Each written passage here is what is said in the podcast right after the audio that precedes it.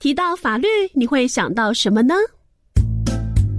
很难，很复杂。法律，我觉得法条很难，都看不懂，感觉很硬。但是如果学会的话，可以保护自己，也可以保护家人。是的，总有人认为太过艰涩，太难懂了，甚至冷冰冰。现在，让我们从法治教育开始，与法律越来越近。每周六下午三点零五分到四点钟，跟着超级公民 Go 一起成为法治素养的超级公民哦！Moskonda Mabasnava，Let's go！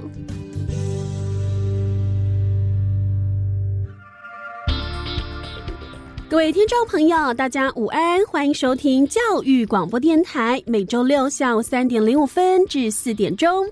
超级公民购节目，我是主持人妞可。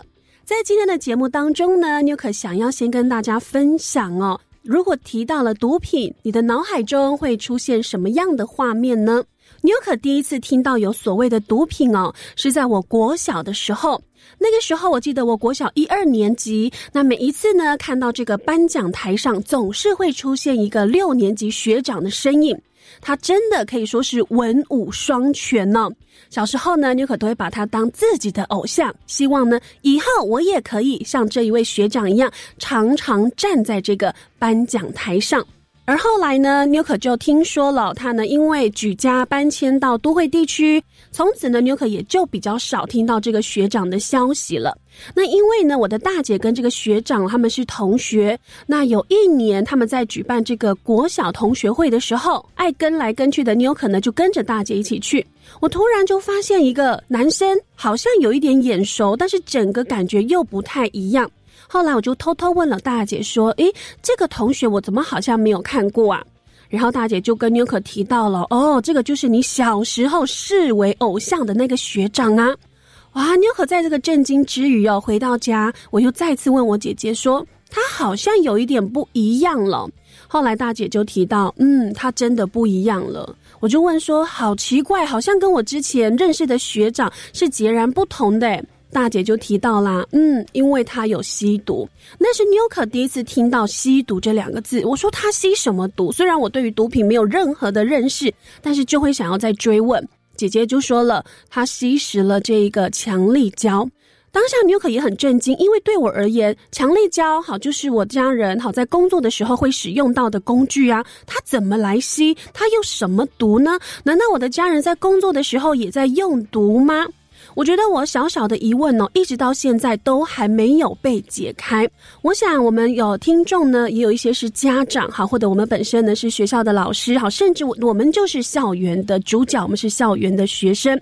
对于毒品，我们现在其实有蛮多的讲座，好，或者是有一些课程，好，要让孩子从小对毒品呢是有一些认知的。而今天呢，我们非常开心哦，邀请到的是我们士林地方法院少年调查保护官。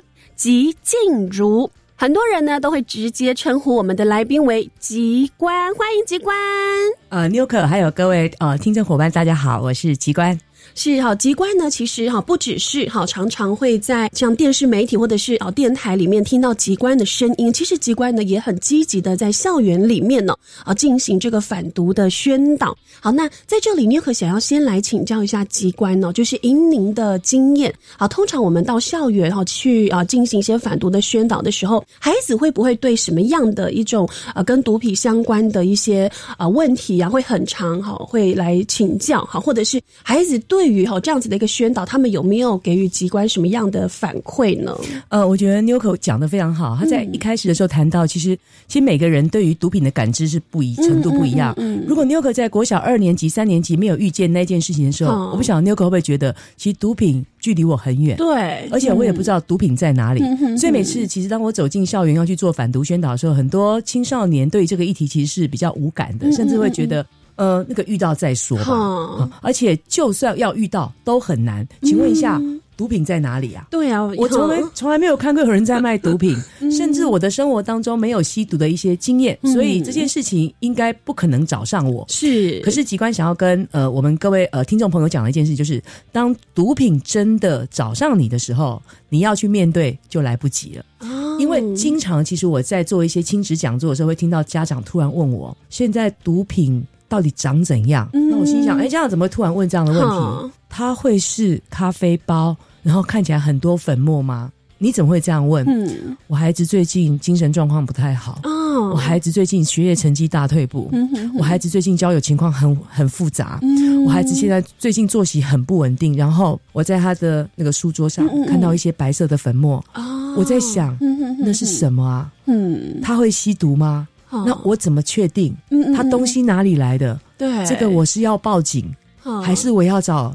医生，还是我跟他谈一谈就好。嗯哼，你可以看到，当我们家长或是我们青少年面对到第一个，我今天持有毒品要给青少年去试用的时候，青少年有没有能力去做辨识？嗯，而且我知道那是毒品，而且那对我的结果是什么？其实我们青少年他们完全不知道。第二个，如果当我是家长，我的孩子遇到这样状况，其实我到底该怎么去辨识、处理、协助他？嗯。等到那个时候，其实再去做这件事情的时候，会发现很难，而且我不知道该去问谁，因为我只要去问谁，就譬如我去问老师，老师会不会叫我孩子辅导转学啊？如果我去问警察，警察会说那就要抓起来，那我更不可能去问法院。所以很多家长其实在网络上去爬文之后，就讲到底怎么样是一个最好的处理模式。所以我刚刚讲，你可谈到这个问题，就是我们进校园之后，其实当很多老师在安排到这个议题的时候。其实很多青少年会觉得很很无感，就是觉得那距离我很远，所以他问说：“毒品在哪里买啊？然后吸毒会怎样？那如果吸一次，真的只有吸一次哦，你意志很坚定，应该不会怎样吧？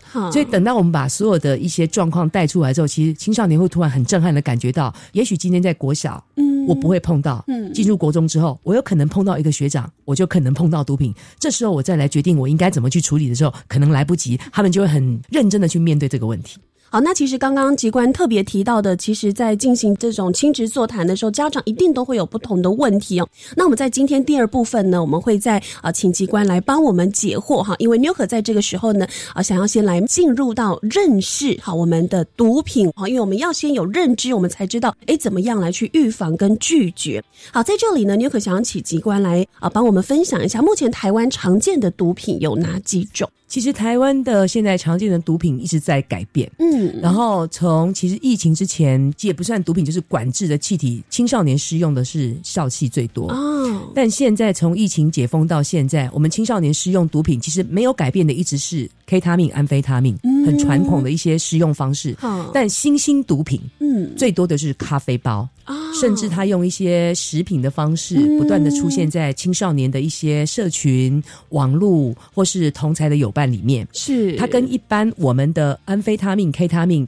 在一般成年人的使用的方式跟可能接触到的可能性的地点完全不太一样，哦对，所以要分成年跟青少年，还有传统跟新兴，其实是焦灼在一起的。是，是因为 New 可也是在呃之前的校园里头哦，就有听到哈，我们这些反毒的好人士们说，提到台湾目前有分四级的这种毒品的分级。那 New 可一直都不晓得一二三四，好，我们所谓的最严重的是第一级还是第四级？第一级是最严重的啊，对。然后第一级最严重，譬如像海洛因，嗯，那个很早期，我们只要是用海洛因，其实我们法官每要每次看到那些当事人，就是我就听到我们法官下来会讲，他真的很难救了。所以，如果当你进入到一级毒品，大概已经进入到，我觉得。已经是整个失控的边缘，所以很多是用海洛因的，最后会产生幻觉、幻想，甚至有跳楼自残的情况啊。所以刚刚警官提到的很难救，是指他的就是整个身心灵的状态吗？没错，就是要他戒掉是一件很太可能的事，而且他已经完全不是他原来本身的那个自己的能够控制自己的那种身心状态。嗯，是刚刚机关特别提到，我其实，在校园当中，我们可能常见的包含像 kate 命啊、安非他命，还有啊后来新兴呃有出现的这个咖啡包哦等等的。这里你可就想要来请教一下我们的啊机关哦，因为我之前在进入广播圈之前是在国中任教，那那个时候呢啊，其实国中开始哦就会有一些学生在抽烟。那后来啊，在好一阵子哦，那时候就很流行电子烟。但我记得我们啊，台湾在去年二零二三年三月二十二号开始，我们是属于电子烟全面禁止使用，包含在你的家中，就所谓的私人的场域也都是禁止的。那如果你在路上被警察看到的话，他是有权利去这个进行罚款，开罚，对对，开罚好像就是两千到一万元。我后来查了这个电子烟的一些报道哦，就发现，在台湾它是算是类毒品。那请问，类毒品跟我们今天探讨的毒品，它是有相关联的吗？应该所谓类毒品，就是它很有可能它的内容物成分我们并不清楚哦。所以电子烟因为它很不稳定，嗯，第一个它到底是哪里来的？哦，电子烟油内容物到底含有什么？嗯哼，所以有些一开始的电子烟会告诉你它是用来戒烟的，所以因为它是戒烟，所以让你转移你的口感，所以会有一些芳香或是一些呃不同的口感，让你觉得很舒服，但是它完全没有任何的危害，这是一种说法。但是后来发展到最后，有人在电子烟油里面加入了一些毒品，譬如大麻烟油。啊，那个价格就非常的贵，而且提炼的比例成分都不一，有些甚至吸食的一次之后造成很大的身心的影响。所以我曾经有家长告诉我，孩子吸完电子烟。里面还有大麻烟油之后，居然冲到外面去，躺在路上，差点被车撞死。哇！那个孩子醒过来之后，其实被送回来以后，那个鞋子都不见了，手机不见了，全身脏兮兮，他完全不知道自己当天晚上跑去哪里。这么可怕？是，所以那个那个爸爸后来告诉我说，我儿子昨天晚上因为心情很不好，就上了那个某个社群软体，然后就跟人要了一些东西。他在他口袋看到烟油，就是烟油剩下一点点，他跟我说他只吃一次。那个内容怎么那么可怕？一次里面这么多，我心里想，你儿子真的赚到了，因为他从 那那那个浓度很高哦。然后他就说：“可是据我所想象的是，一次应该不会那么严重，这么严重。”我说：“爸爸，因为现在的新兴毒品，它里面尤其是电子烟，它因为太不稳定，所以刚刚我们有讲累，就它是也不是。嗯，所以因为你不能够去区辨，所以你根本不要碰。”我没有能力去区辨电子烟里面到底有没有毒品，所以与其这样子，我们不如就不要去触碰。是对，所以你看，一碰到之后，他居然一次就造造成这样的结果，所以爸爸才才发现，他把孩子送到医院之后，医生就说他身上有高浓度的一些管制药品的反应，所以才发现类毒品，也就是其实它很接近毒品，但是它可能就有毒品，因为我们没有能力区辨，所以基本上。我们就可以把它当成毒品一样，不要去碰它。是，那其实像电子烟呢，我们可能哈现在在网络上它是相对比较好取得的。可是，就像是一开始你可提到的，我都会觉得，哎，好像毒品离我的世界是很遥远的，甚至我自己都没有分辨，原来这个就是毒品的一些呃认知哦。那我们这一群孩子，他们尤其是可能长时间都在校园里头，他们是怎么取得？好像是这种我们提到的 K 他命、安非他命或者是咖啡包，管道是哪里来的嘞？呃，当然绝对不是校园贩卖的。嗯嗯嗯。可是我们在校园里面会有这样的情况，通常都跟第一个同才交友有关。哦，有可能我的。学长，嗯，有可能是我的朋友朋友给我的。那我身负一个任务，必须去，不管是兜售啊，或是去广告。嗯，那我是特定学生。啊，所以有些特定学生，其实学校老师为什么在辅导管教上很困难，就是因为现在学生人权其实很很被尊重。是，那一旦我有这样特定身份进到学校去之后，什么时候对我进行搜书包，什么时候对我进行做一些辅导或是一些告诫，其实都不太容易，因为你没有明确的一些证据。但是确实有一些青少年是很特定的在做这些事情，他平常不到校，可是如果他要发货的时候，他就到校。到校之后，他就会选择一些他觉得可以被影响的学生，是，然后就告诉他：“哎，最近心情很差，对不对？嗯，最近很冷，对不对？嗯最近有没有觉得压力很大？我跟你讲，最近有个好东西哦，用了之后超好的，要钱吗？当然不用，妈吉怎么可能要钱？可是。”哪有这么好？你这是毒品吧？怎么可能？毒品我不可能给你。也就是说，这些学生其实充满了话术。嗯，他们在前阶段已经被教育好。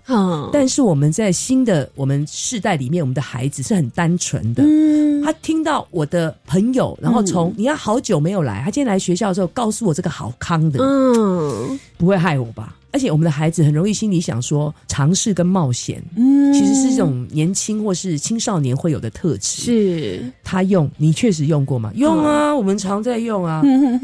那我就用用看。嗯，所以对于一些比较呃好奇心比较强，嗯，然后冒险性比较高，然后其实在很多事情上对同学依附信任度比较高的孩子，就会被影响。我今天只要问十个，有三个可以，我就有机会了。所以第一个和特定同才来的很有可能，第二个网路。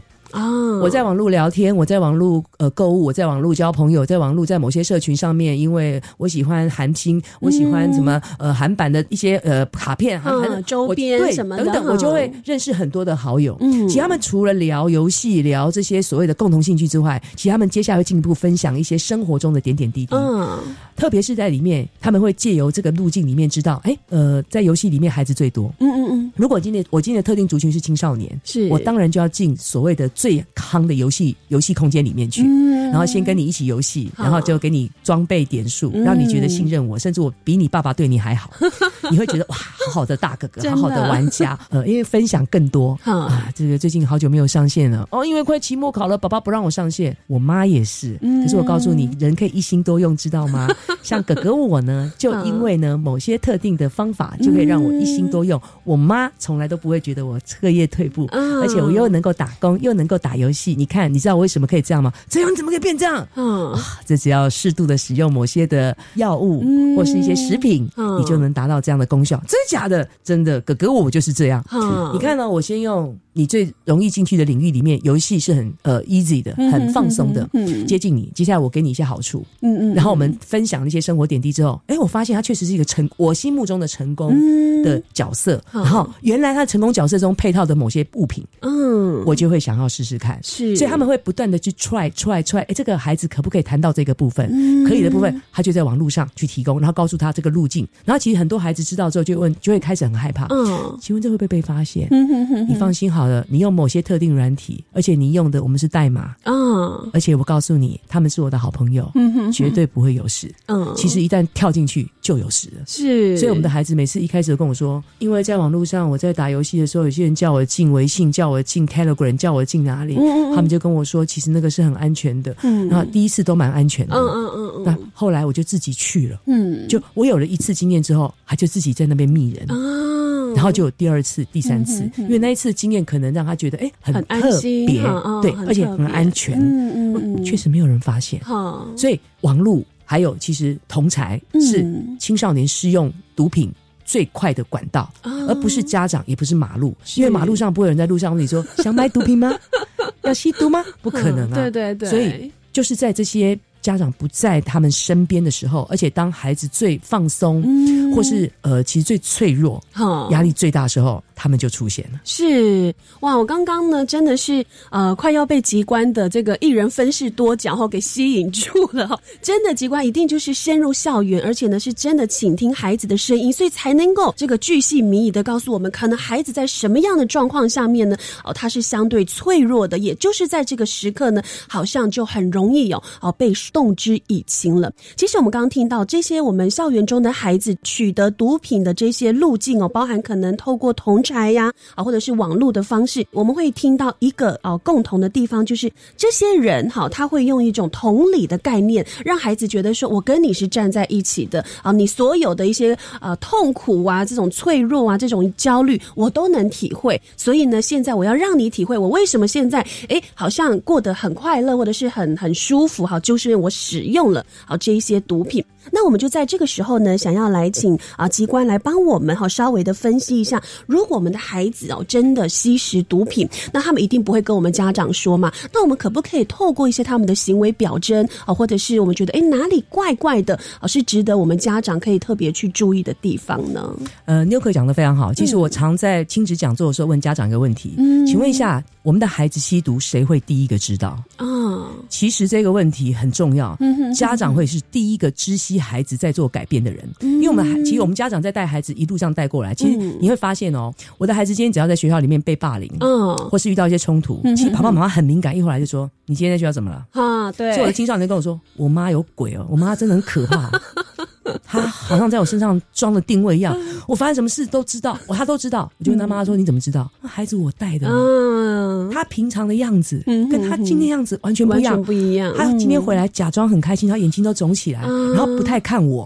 我就觉得他今天在学校有事，所以我就问他是不是在学校发生什么事，所以他们完全不敢瞒父母亲，就说。”哦，我妈真的很可怕，她什么事情都能够掌控呢，很清楚。我就心想，你妈很适合到法院来办案，她可以帮其他人也这样子控制。他妈就说，我只能对我儿子，为什么？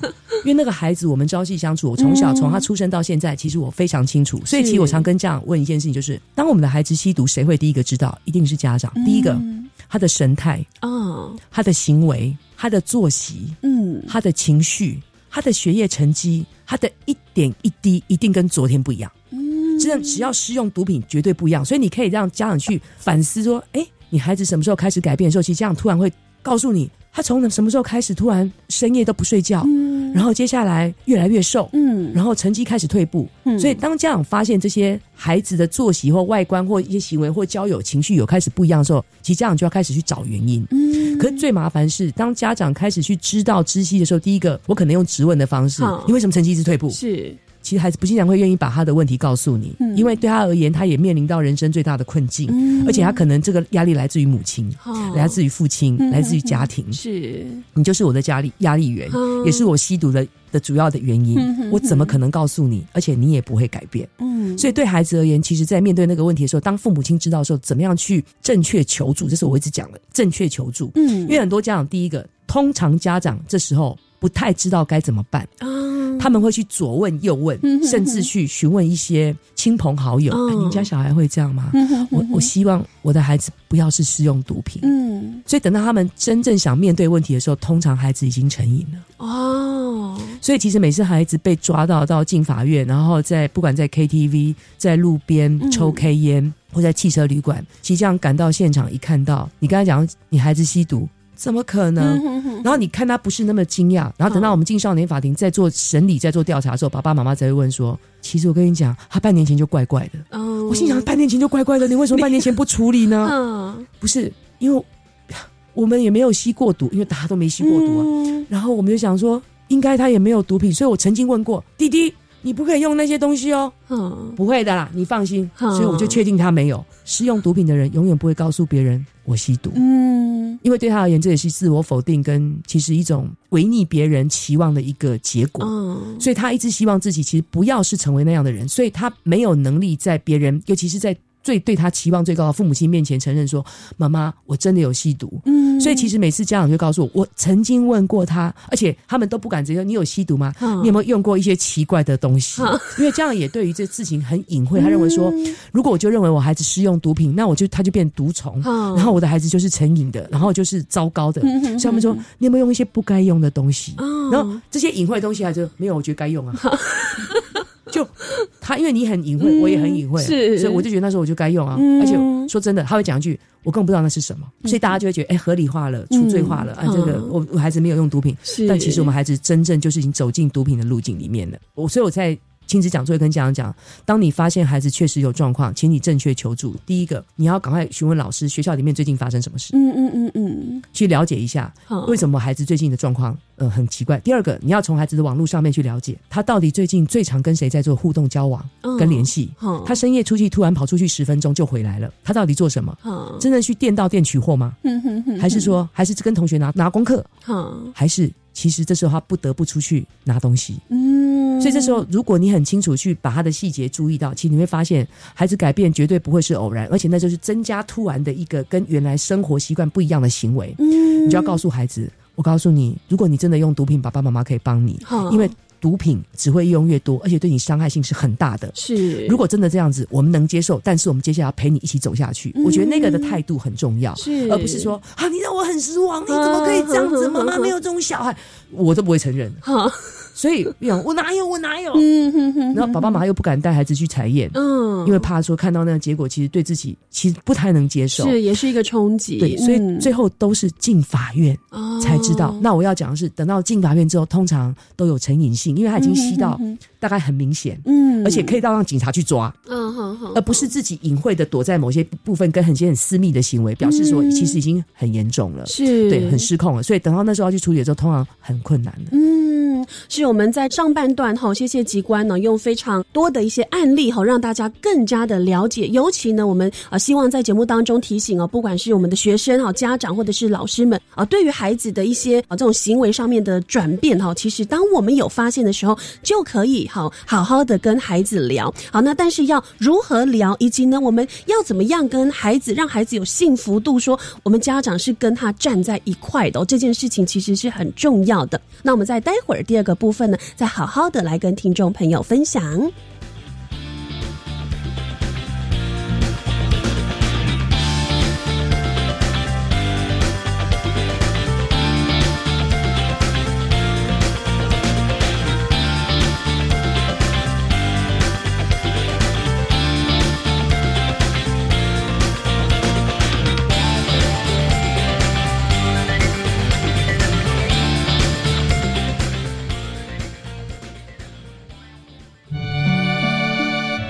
大家好，我是古典音乐新世界的主持人吴家恒。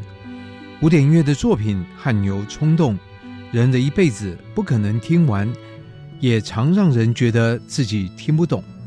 这个节目不敢夸称让人听懂古典音乐，只想寻找一些听音乐的趣味。欢迎每周四晚上十一点收听《古典音乐新世界》。哎，这些乐器在这里闲置很久了耶。对啊，真可惜，应该把它们送到乐器银行整理维修后，送给有需要的人。对，现在就上教育部乐器银行梅和维修交换系统捐出乐器。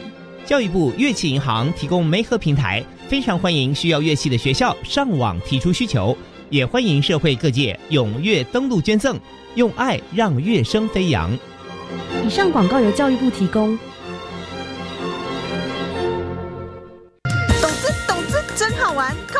我去年拿的动资券还可以用吗？没问题，可以延长抵用到六月三十号。太好了！今年的青春动资券一月一号起开放领用，抵用到十二月三十一号哦。为了鼓励十六到二十二岁青年积极参与体育活动和观赏运动赛事，体育署每年都会发放青春动资券，详情请上动资网查询。以上广告，教育部提供。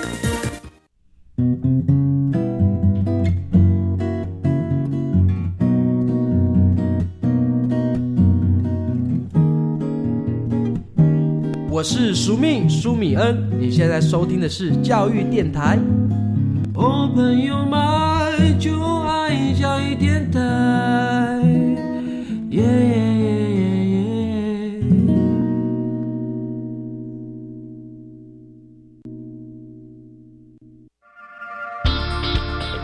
好朋友们再次回到教育广播电台，每周六下午三点零五分至四点钟，超级公民购节目，我是主持人 Newcom。今天呢，要来跟大家分享的是关于毒品危害的防治及宣导。我们特别邀请的是士林地方法院调查保护室主任，也是我们少年调查保护官吉静茹吉官，吉官好。牛可，各位听众伙伴，大家好，我是机关。是的，在今天呢，好一开始哦，机关呢用了啊许多他啊他的一些经验分享哦，让大家知道，其实我们会认为毒品离我们很远，并不是这样子的，而是呢我们要有更加的敏锐度啊来去发现哈我们的身边或者是我们家中的孩子啊是否有这样的一个可能的机会哈会接触到毒品。那如果真的接触到了，我们可以怎么样好来陪伴来协助我们的孩子呢？我们刚刚提到了非常非常多，就是诶，可能呃跟啊吸食毒品哈相关的一些例子。那但是我想呢，其实孩子哦，在某一些阶段，尤其是国中、高中的时候，他们会觉得我们已经是一个小大人了，我们好像可以来决定我们要做什么，或者是不要做什么。那这里想要请机关来跟我们分享一下，如果我们想要提醒孩子，好，就是关于吸毒的坏处，好，就是我们可以做一些什么样的方面的啊这个提点呢？呃，其实像。你如果要去让孩子知道说到底吸毒的危机是什么，嗯其实我们经常就是从一些案例里面去谈。是。像我们在去年年底的时候就有看到那个网红、嗯。他们在试用呃这个大麻，大麻对那其实对这些呃试用大麻或是毒品的，其实这些议题，甚至我们在台湾某些人希望开放大麻合法化，是。然后甚至有些人谈到就是某些毒品其实是无害的。嗯。对青少年而言，其实他们每天在网络上面看到这些所有的讯息，对他们而言都是一些很大的影响。嗯。所以其实当我们要跟孩子去讨论这些问题的时候，一定要告诉他们，就是也许你在网络上你会浏览非常多的一些讯息，是但我是爸爸跟妈妈，我想跟你说。如果当你看到这些东西，其实你觉得对你有一些冲击或是一些影响的时候，我们可以讨论。嗯，而不是让孩子其实就整个掉下去，嗯然后接下来就想，哇，这个大麻就是本来无害的，嗯就是合法的，根本很多人抽都没有怎样，只是我们国家要抓而已。嗯，其实他没有看到真正施用毒品的时候最后的结果。是，其实如果真正看到真正施用毒品最终的结果，而且有人现身说法的时候，其实所有人都知道绝对不能施用，但是这样的机会并不多。嗯嗯嗯，所以我们没有可能把这个人放到学校去、校园去，让你看到说，哇，你看吸毒最终结果是这样。嗯其实我们的孩子是看不到，非常不具体的。嗯所以我就记得我的有些青少年家长会告诉我说：“啊，吉官，你今天谈到那个大麻电子烟，因为泰国是最接近台湾开放大麻的亚洲国家，是。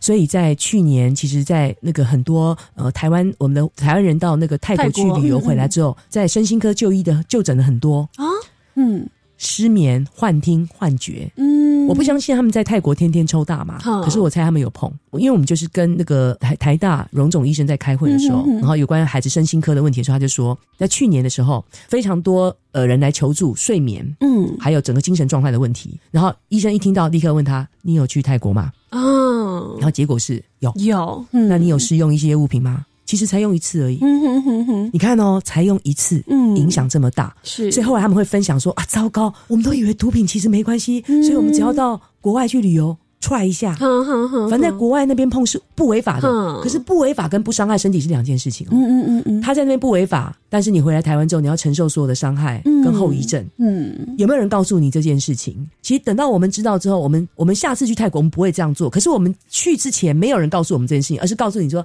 泰国现在这些合法了哦。嗯，可以可以对，试所以试看咯。境外哈施用毒品没有罪，嗯但是你有没有发现，境外施用毒品没有罪，但境外施用毒品一样伤害身体啊？是，所以这个部分就是有关伤害身体的部分，其实我们要不断的去呃告知少年，告告诉我们青少年。嗯可是我觉得最重要就是，当家长必须告诉孩子，就是如果当你发现你看到这样讯息，嗯有人告诉你，妈妈很希望或很欢迎你能跟我们一起讨论，是因为其实妈妈也不知道到底会不会怎样。嗯这时候我们可以借由一些实际上网络的一些案例，嗯甚至有一些我们觉得，我觉得在很多的一些呃社团里面，他们会告诉你他的他的伤害性是什么。你可以看到实际的一些影片跟那些人的照片，嗯其实可以带领孩子去去查知哦，原来其实只有一次，结果是这么严重。嗯其实孩子是会讲会拒绝的，嗯他们主要是因为他们所收到的讯息都是正向正向正向。嗯至于你们看到我的负向都是恐吓恐吓恐吓，不能不能不能骗嗯人，谁怎样？是，所以有一个妈妈就告诉我说，我的孩子国小，他最近在跟我讨论大麻，我很开心。哦我说为什么？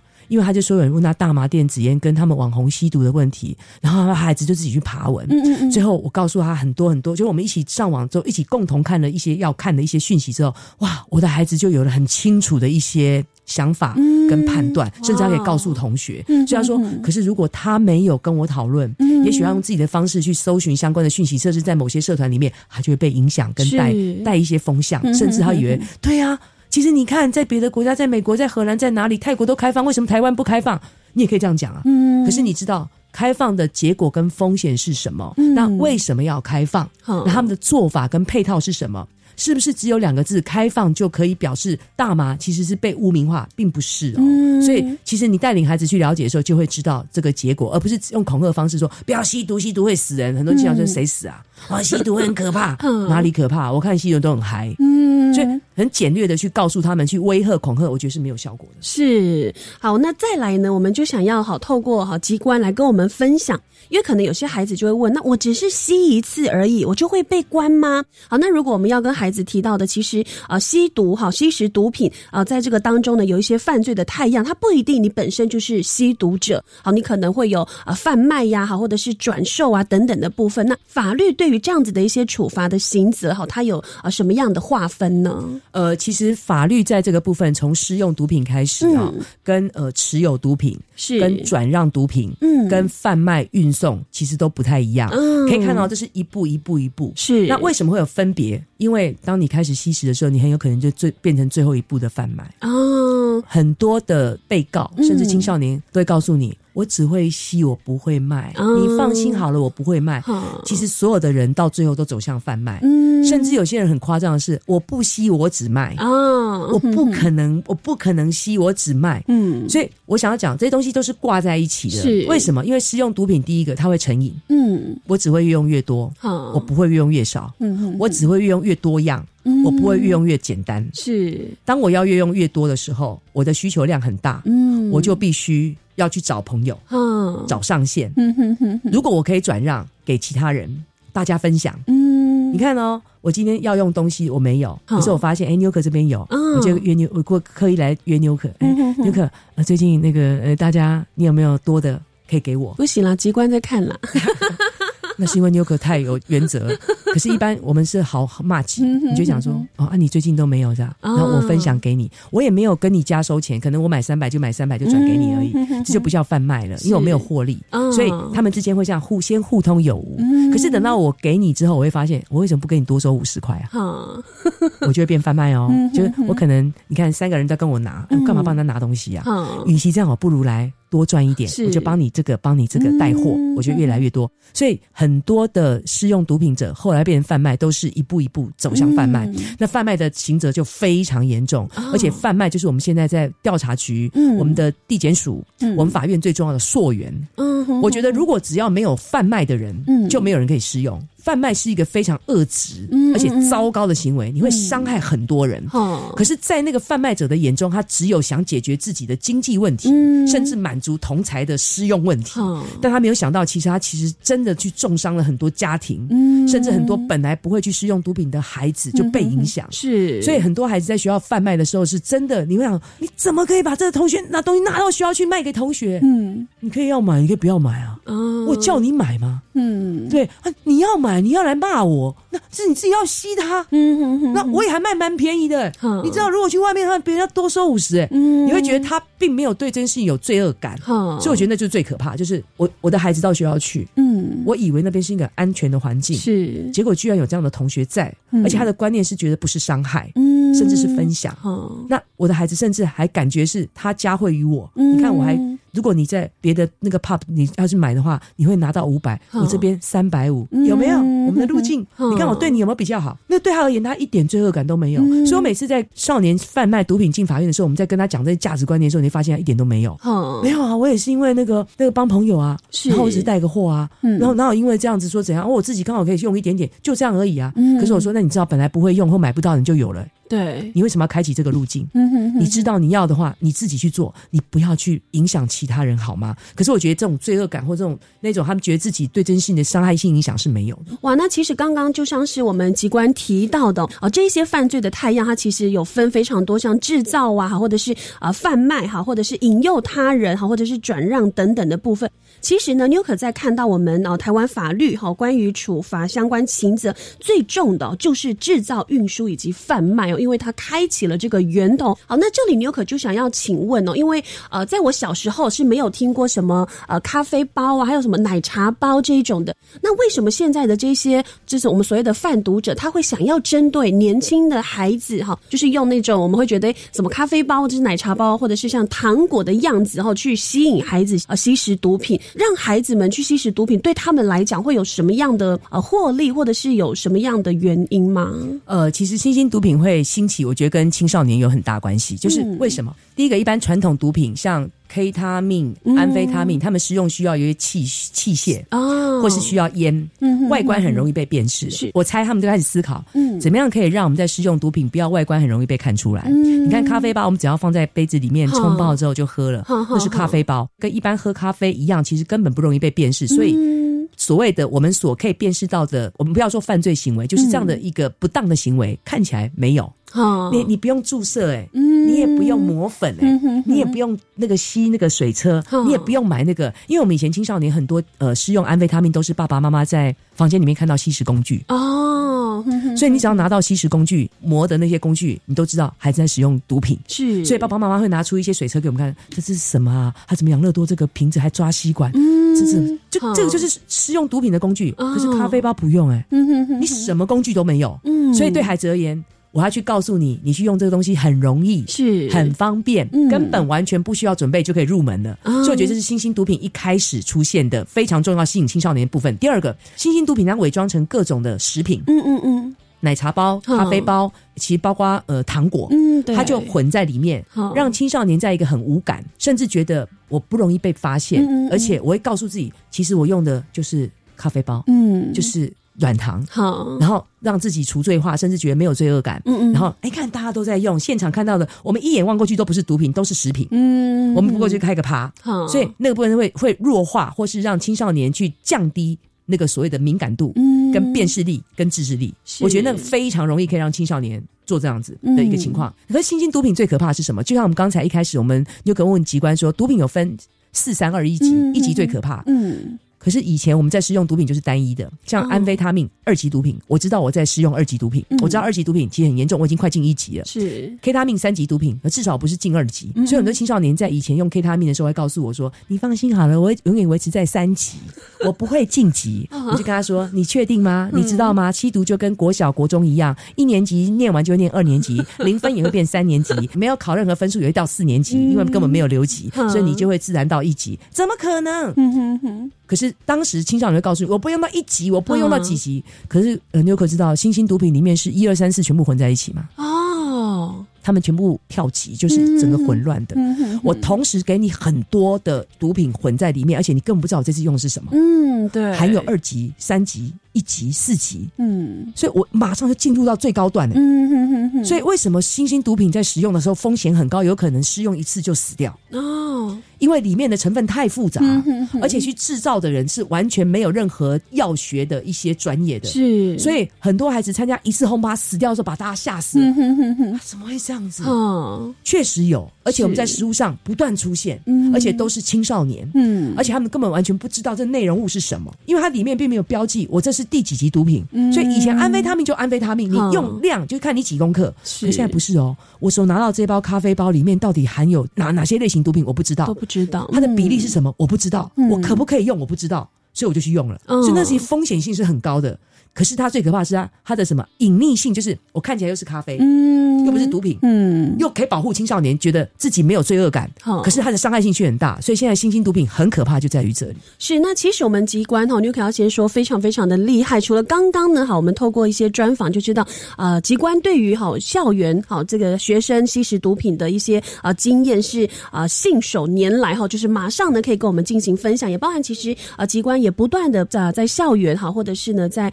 社会当中呢，进行一些反毒的宣导，还有你可必须要说哦，机关的时间好像跟我们不太一样，不是一天二十四小时哦，因为您竟然还有出书，好，真的是太厉害了。机关当中呢，有一本著作，今天要来跟大家分享，叫做《只是开玩笑竟然变被告》，好，是第二册的部分，里面有提到呢，其实呃，吸气球，好，就是我们所谓的笑气，好，如果我们讲比较专业一点的话，就是氧化亚氮。N2O，其实这个在校园当中也是蛮常见的。是啊，其实这个呃笑气吸气球就好像，其实，在我们纽可一开始讲的，嗯，强力胶。是，你看哦，看起来那东西好像不是我们心目中所定义的毒品。嗯嗯，对。所以。我不过是吸一个气球，就气球里面有特定的气体，然后你就看到有人摇着气球，然后进 KTV，然后进某些特定场所，嗯然后就有人告诉你说这个又不这不会怎样，这吸气球之后让你放松，嗯。啊，就用这种方式，其实它是一种管制药品，或是用管制气体或管制物质，就好像刚刚讲，哎，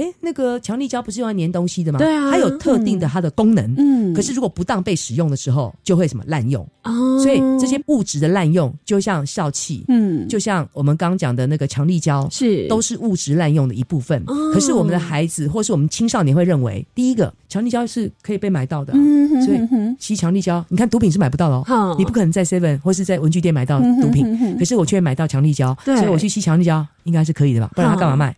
那笑气也是，一般笑气很多用在医疗或是食品是。上面使用，上面整整桶整桶这样，然后接下来他们就把它灌进气球里面，让他们去吸。哎，你看这个都是可以送货的，所以怎么可能是没有问题？所以曾经有一段时间，当时在桃园地区一大堆青少年吸笑气，吸到都不能走路。哦，它直接会让你的肌肉萎缩哇，缺乏维生素 B。然后接下来我们少年才七两三个月就已经坐轮椅来法院了，他就说我的脚整个都没有力量，然后突然站不起来。就是莫名的，嗯然后我们就看到他的那他的床下面都是那个笑气的桶子，嗯，那爸爸妈妈都不知道，然后他就说他不过就吸几桶，他每天吸。哼，然后接下来他就整个身体的那个肌肉萎缩，然后开始没办法吸收那个维生素 B，然后就整个那个身体的组织就完全不一样。哇，好可怕！可是我想家长们现在听到想说，气球就像现在也很流行那种折气球啊，或者是我们只要去公园或者是参加活动，会有人在卖那种可以往天空飞的气球，这些里面都含有笑气吗？呃，不一定啊，就特定场所的会有。可是我们就算里面含有笑气，我们不会拿来吸呀。啊，我们不会把那个那个什么这个。在公园哪边的气球拿起来，大家拿来吸，不会，我们只会拿来玩。是，但是拿来吸就不一样了。所以我都跟青少年讲，你不管它里面还有什么气体，你都不要管它。但是如果你要放进嘴巴的，你要搞清楚。哎，那如果我们那种帮小朋友文具店买的那种一盒气球，我们自己来吹的，没有问题哦。因为笑气有特别的一个钢瓶，嗯，它会装另外的特定气体。哦，好，所以呢，爸爸妈妈们不用担心哈，就是孩子要你很努力的吹气球，你还是要用力的吹。好，那再来呢，你有可有啊几。个状态哦，可能是啊，包含像我们听众的提问，还有我们会有进行这个接访的部分。像有一些朋友们，他就会提到说，哎，其实我并不是好真正的在啊贩售，我根本也不晓得，我就是呃上面的人要我去送东西，那我就跟着送，我并不知道里面是什么，因为我的呃这个工作的形态就像是外送一样，那我也有可能哈，就是被呃这个定罪嘛。呃，其实你是不是有这个动机，或是不是窒息？我觉得法官在这部分上，他们有非常清楚的判断的一个。依据。通常每个抓来都说他不知道。啊，一定都说他不知道。是 那对于你知不知道，就是我们会从你的整个路径，嗯，跟谁给你的，嗯，你做过几次，你可以拿到多少钱，嗯，为什么做一个外送拿到的是二十块，你这次外送是两千块？哦，你有没有觉得不符比例原则？你有没有觉得送这东西非常好？嗯啊，为什么他这么好，那只给你送不给我送？他如果跟你关系这么好，给你这么好的一个一个 feedback 或是一个一个这么好的条件，你不觉得？有问题吗？你会不会就问他啊？你要我送什么？嗯一般正常会有。对，我问他，哎，为什么老老你你这么这么帮你带货？对，然后那个你为什么不找别人？嗯你到底问了没有？你可以看到他的反应。啊，没有啊，我觉得很正常，我们觉得不合理，所以我们会根据这个合理性去推断，到底你是明知还是只是说法。啊？有些只是推诿，很多人都是直接说我不知道，我不知道。那我们当然会去找他的上线、下线，还有接下来拿货的。他就是帮我带毒品来啊，因为我就是叫毒品啊，嗯，而且每次都他啊，他一进来啊，他就很神秘啊，他一进来，哎，嗯，那如果真的送外送，怎么可能？然后他就帮我拿货的，所以中间的那个小蜜蜂这样子送送东西的，他会讲说我不知道，嗯，但是我觉得这个部分很难，你很难用这种方式就能够去说服法院，是，所以通常。就是运送。啊，这个就很严重，所以一定他因为运送不会是偶然发生，如果是无知，确实就会知道说，哎，我在路上就拿着，哎，那个小姐好像刚才那个谁叫我拿给你，然后我也他也不太认识我，那我们确实是在偶一事件发生，其实那时候我们就可以被认定他确实在当时被利用，嗯可是如果很多运送毒品，他不会找不安全的去运送啊，他们一定会找熟悉的人，是因为这个东西在最后要有话术，要教导，如果出事情你会咬出我，哎，那我不是死定了吗？所以。我在培养这下面的这个，我一定会很谨慎挑选，我不会挑选一个无知甚至一个不清楚的人。可是我会告诉你，你小心，我会尽量断点都做得很好，让我们不要被一起发现，甚至你的说法不会连到我这边。但其实很难，因为我有上有下。对，所以这一次上次去年在那个抓到很多网红试用毒品的时候，他们是来自有十个被抓的时候，有几个网红被抓的时候，很多人说，哎，他们是一起的吗？都不是，他们是来完全来自于不同的县哦。哦哇，他们不是同一条线上拿到毒品的哦，所以他们那时候被抓的时候，虽然同时被抓，但是他们根本互相不知道自己有的其他的人有这样的情况。为什么？就是因为我们只要抓到某个人时候，问他谁给你的？嗯，你你跟谁拿的？然后这条路再往上推。就知道了，那这当然不会马上收网，会去找那个溯源，就往下。所以你只要承认，你告诉我啊，这个部分我们会让你减刑。所以我们有一些条款是可以让他们那个降低刑责的。对，所以我们就要把这整个路线抓出来。是，所以没有那么简单讲一句说我不知道啊，那大家都不知道就好了。嗯，就像是我没有吸啊，我不可能啊，对不对？对。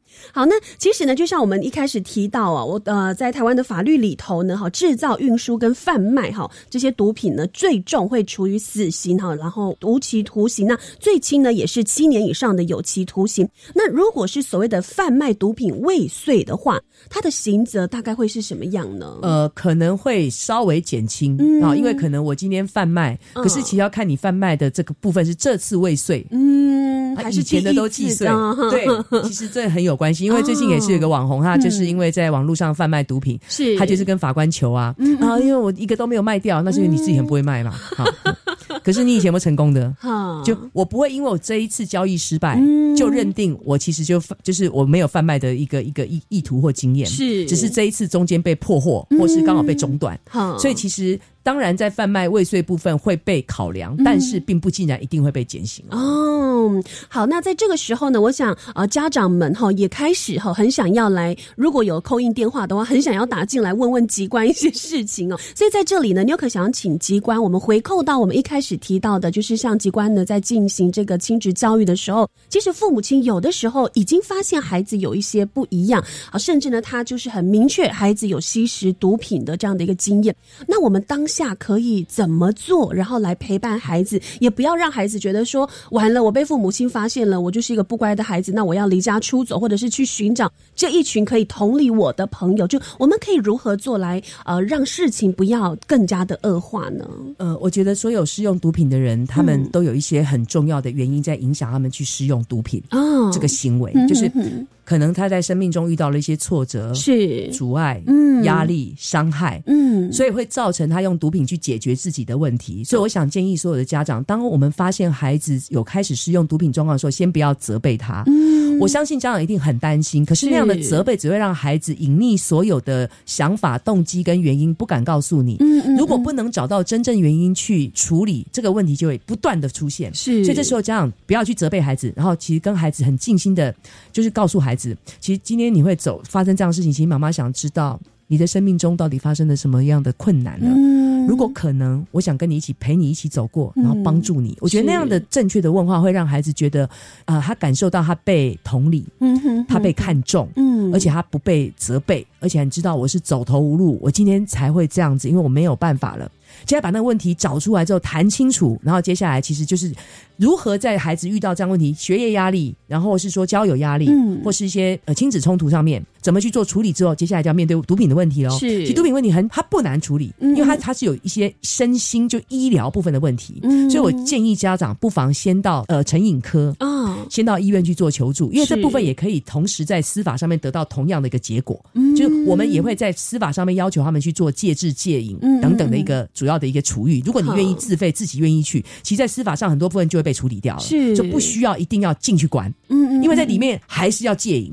如果你可以自己戒瘾。那一定能够得到那个相对的相相对应司法的一些同样的一些处遇，嗯，所以这时候家长可以带孩子到成瘾科去求助，嗯，成瘾科不但只有成瘾科医师，还有心理师、智商师，可以帮助孩子在内心部分的强大跟遇到同样的挫折时候应该怎么做处理，这是我们双管齐下，嗯，从医疗、家庭，然后接下来去协助孩子，然后司法部分如果其实已经知道，如果已经知道，可以告知司法，我们现在共同一起用司法强制力要要求孩子固定到医院去，然后固定去用药，固定去治疗，固定去接受咨商，然后去陪陪伴孩子，大概走一段。我觉得，如果在初次使用毒品不是很严重情况之下，大概几个月之后，他们就会很大的改变跟影响。因为第一个，我原来的情绪已经被被被处理了，是我原来问题也被同理了。然后接下来，我就不要。不会掉到那个情境里面，所以很有可能我就不用再用毒品来解决我的问题。再加上戒瘾部分的身心的治疗，已经帮忙我呃戒瘾部分，让我不要有这样的动机或是身心的影响，很有可能孩子就能顺利离开使用毒品的现场。是